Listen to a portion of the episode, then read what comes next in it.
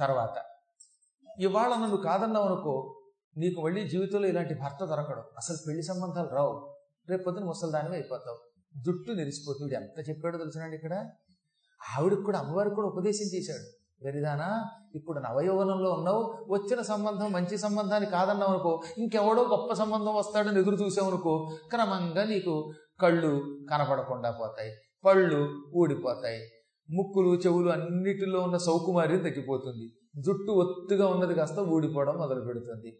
నల్లగా ఉన్న జుట్టు తెల్లబడిపోతుంది. నువ్వు తిండి తినలేవు. అప్పుడు నేను ఎవరన్నా పెళ్ళి చేసుకుంటారా నడువు వంగిపోయాక అప్పుడు పెళ్ళి చేసుకుంటే మాత్రం సుఖమే ఉన్నది అవకాశం వచ్చినప్పుడు దాన్ని వ్యర్థం చేసుకోకూడదు. ఇది రాక్షసుల యొక్క నీతి అంటే ఇలా ఉంటుంది గుర్తుపెట్టుకోండి. ఇలాగే బోధించే వాళ్ళంతా ఇంచుమించుగా రాక్షసులాగే ఉంటారు. అందుకని వాడు ఏమన్నాడు? పూర్వజన్మ పుణ్యం వల్ల సంయోగం కలుగుతుంది. తేడా వస్తే వియోగం కలుగుతుంది. ఈ కలవడం విడిపోవడం అంతా దైవేచ్ఛ. ఈ దైవేచ్ఛను నమ్ముకుని అవకాశం వచ్చినప్పుడు కలవడానికే ప్రయత్నించాలి. వియోగం ఎప్పుడూ మంచిది కాదు. విడిపోవడం వల్ల దుఃఖం ఉంది. కలిసి ఉంటే సుఖం ఉంటుంది.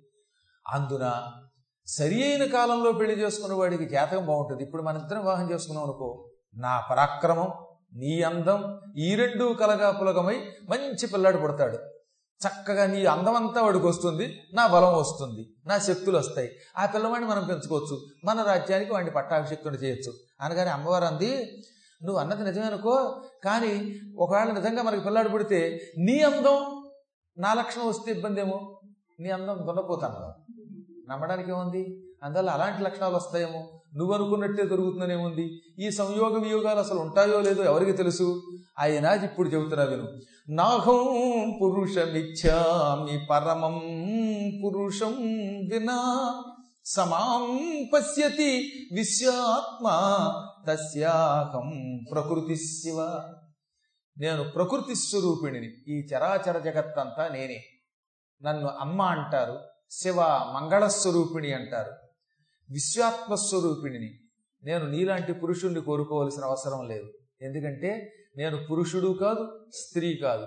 శక్తిని అపార శక్తిని నేనే నా ఇచ్ఛతో ఈ రూపం ధరిస్తాను. ఈ రూపం ధరించి నా శరీరాన్ని రెండుగా చేసుకుంటాను. నేనే నాలో లీనమైపోతూ ఉంటాను. అర్ధనారీశ్వరుడిగా ఉంటాను. నేనే పరమేశ్వరుణ్ణి పరమేశ్వరుని కామేశ్వరుణ్ణి కామేశ్వరుని నేనే లక్ష్మిని నారాయణుణ్ణి. నేనే బ్రహ్మని నేనే సరస్వతిని. నేనే ఇంద్రుణ్ణి ఇంద్రాణిని. ఇలా అన్ని సమస్తమైనవి నేనే ఆఖరికి నీవు కూడా నాలో ఒక భాగం. కాబట్టి నీవు అనుకున్న వివాహ బంధం నాతో కుదరదు.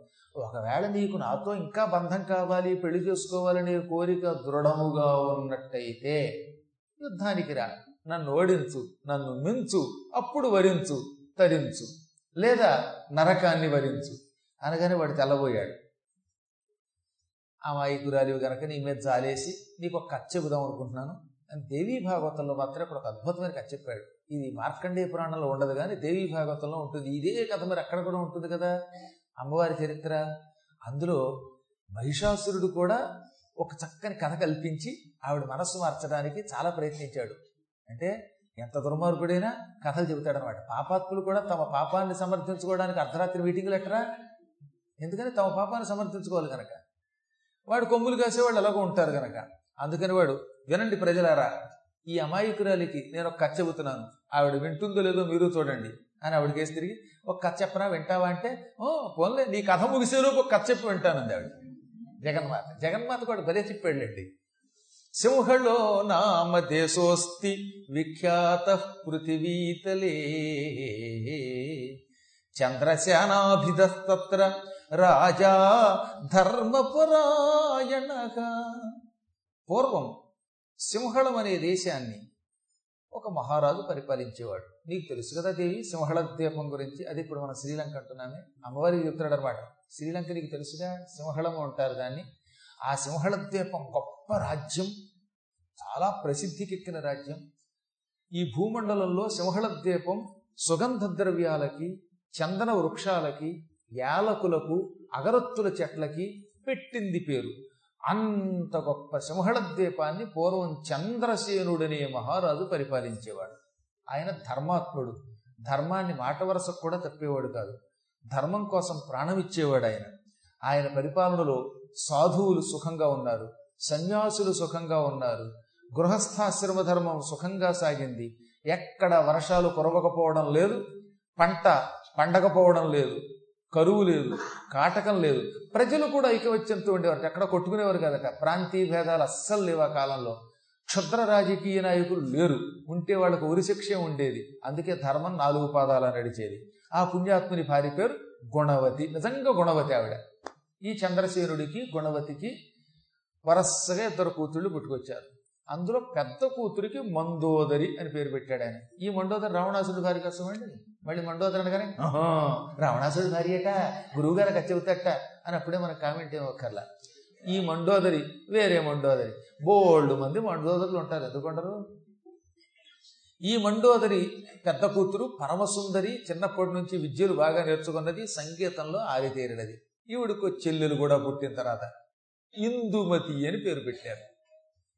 ఈ ఇద్దరు కూతుళ్ళని ప్రాణంలా పెంచుకున్నాడు ఆయన.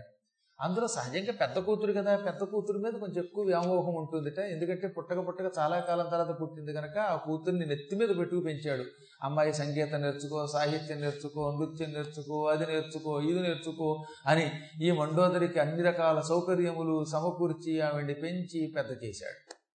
ఆవిడ మంచి యుక్త వయస్సులోకి వచ్చింది నవయువతి అయ్యింది. అప్పుడు సుధన్వుడు అని పేరు కలిగినటువంటి ఒక బావగారు ఉండేవాడు ఈయనకి. అంటే ఈయన భార్యకి సోదరుడు. ఆయన మద్రదేశాన్ని పరిపాలించేవాడు. మద్రదేశం అంటే ఇప్పుడు స్పెయిన్ రాజధాని మ్యాడ్రిడ్ మ్యాడ్రిడ్ని పూర్వం మద్రదేశం అనేవారు. ఈ మద్రదేశపు రాజుగారు రాజు గారు సుధనుడు ఉన్నాడే. ఈ సుధనుడి చెల్లెలు గుణవతే ఈ చంద్రసేనుడి భార్య. అంటే స్వయాన మేనరికం అవుతుంది. అందుకని రాజుగారు ఒక రోజున తన భార్యను పిలిచి భార్యామణి మనకిద్దరూ కూతుళ్ళే.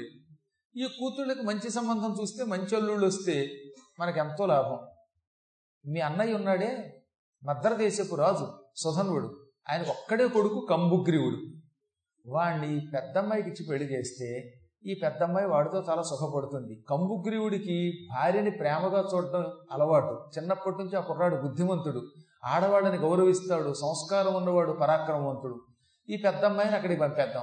రెండో అమ్మాయికి ఇల్లరిక బుడలుని తెచ్చుకుందాం. మన సామ్రాజ్యం ఇద్దాం ఏమంటామని కానీ భలే పని చేశారండి. సహజంగానంటే అన్నగారు కొడుక్కిచ్చి పెళ్ళి చేయాలంటే ఎంత ఆనందం కలుగుతుందో ఆడవాళ్ళగట నేను అనలేదు. మళ్ళీ వ్యాసుడు నడుచున్నా మీరు మళ్ళీ అటో సంబంధం ఇటో సంబంధం మీ చెల్లెలి సంబంధం తేలేదుగా? మా అన్నయ్య కొడుకు అన్నారుగా ఎంత ఆనందంగా ఉందో నాకు. మా అన్నయ్య దేవుడు లాంటి వాడు కదటండి వాడు పేరే సుధనుడు వాడు. ఆయన కొడుకు కంబుగ్రీవుడు నిజంగా శంఖం లాంటివి ఎడగలిగిన వాడు మా మేనల్లుడు అని చెప్పడం కాదు కానీ మా మేనల్లుడు లాంటి వాడు ఈ ప్రపంచంలో దొరుకుతాడా? అబ్బబ్బబ్బా ఎంత ముద్దుగా ఉంటాడో. మేనల్లుడు అల్లుడైతే ఇక మనకి గిల్లుడు ఉండదు. కాబట్టి ఈ సంబంధం ఖాయం చేద్దామనగానే ముందు అమ్మాయిని అడుగుదామని మండోదరిని పిలిపించారట. మందోదరి రమ్మనగానే ఒయ్యారంగా టిక్ టిక్ అని కాలి గజ్జలు గల్లుమంటూ ఉండగా ఆవిడ వచ్చింది అమ్మాయి నీకు పెళ్ళి చేద్దాం అనుకుంటున్నాం మీ మేనమా ఉన్నాడే సుధన్వుడు. ఆయన కొడుకు కంబుగ్రీవుడు ఒక్కడే కొడుకు ఆయనకి. వాడు అందగాడు పరాక్రమవంతుడు. వాడికి నీకు పెళ్ళి చేయనా? నీకు ఇష్టమేనా అంటే ఇవిడ ఎగాదిగా చూసి ఏమిటిది? పెళ్ళే? చిచ్చి చిచ్చి ఈ పెళ్ళంటే నా ఒంటికి పడదు అసలు నాకు ఈ మానవులమై పుట్టడమే ఒక దౌర్భాగ్యం అంటే ఈ పుట్టుకలో మళ్ళీ ఈ వివాహ సంబంధం ఏమిటి? జన్మ దుఃఖం జరా దుఃఖం జాయా దుఃఖం పునః పునః సంసార సాగరం దుఃఖం తస్మాత్ జాగృత జాగృత వేదాంతం ఏం చెబుతోంది? పుట్టడం ఓ పెద్ద దుఃఖం. ముసలితనం మరింత దుఃఖం. వార్ధక్యంలో వచ్చే రోగాలు అంతా ఇంత కాదు. పెళ్ళయిన తర్వాత మొగుడు పెళ్ళారు ఎప్పుడూ కలిసి ఉంటారో లేదో ఏం తెలుసు? కొట్టుకు తెచ్చిపోవచ్చు లేదా కలిసి ఉంటే ఆ తర్వాత వేళకి కలిసి ఉండడానికి పనికొచ్చే సంపద ఉండకపోవచ్చు. సంపద ఉంటే ఆరోగ్యం ఉండకపోవచ్చు. ఇవున్న పిల్లలు పుట్టి నానా రకాలుగా ఏడిపించవచ్చు ఈ దిక్కుమాల పిల్లలు చదివించాలంటే అదో గొడవ. ఈ పిల్లల్ని హాస్టల్లో పెడితే వీళ్ళకి తిండి పడకపోతే వాళ్ళు బక్క చిక్కిపోతే మనకి మళ్ళీ అదో యాతన. వీళ్ళకి పెద్దయ్యాక ఉద్యోగాలు వస్తాయో లేదో తెలియదు. ఏం జరుగుతుంది తెలియదు. ఎందుకు వచ్చింది బాబు? ఈ పెళ్ళి వద్దు పెటాకులు వద్దు నాకు. పైగా రేపు పొద్దున మా మనస్సులు కలిసి ఉంటాయో లేదో నాకేం తెలుసు? నాకు సింహళం అంటే ఇష్టం. వాడికి సింహం అంటే ఇష్టం ఉండొచ్చు. నాకు పులిహార ఇష్టం. వాడికి పులిహార అంటే అసహ్యమై ఉండొచ్చు. ఆ తర్వాత మేము ఇద్దరం కలిసి ఉండలేకపోవచ్చు. క్రమంగా కాలప్రభావంతో మాలో ఐకమత్యం ఉండొచ్చు తగాదా ఉండొచ్చు. కాలయోగాత్ మృతే తస్మిన్. నారీస్యా దుఃఖ భాజనం ముందే చెబుతుంది ఆవిడ. ఇవన్నీ ఓ పక్కన పెడదాం. పెళ్ళయ్యాక ఏం జరుగుతుందో? ఒకవేళ పెళ్ళైన వెంటనే మా ఆయన చచ్చిపోతేనో? అంది. చూడండి కాలయోగాత్ మృతే తస్మిన్. వాడు పోతేనో? ఇంక ఇలా అనుకుంటే సృష్టి ఒక్కడ బతకగలడా?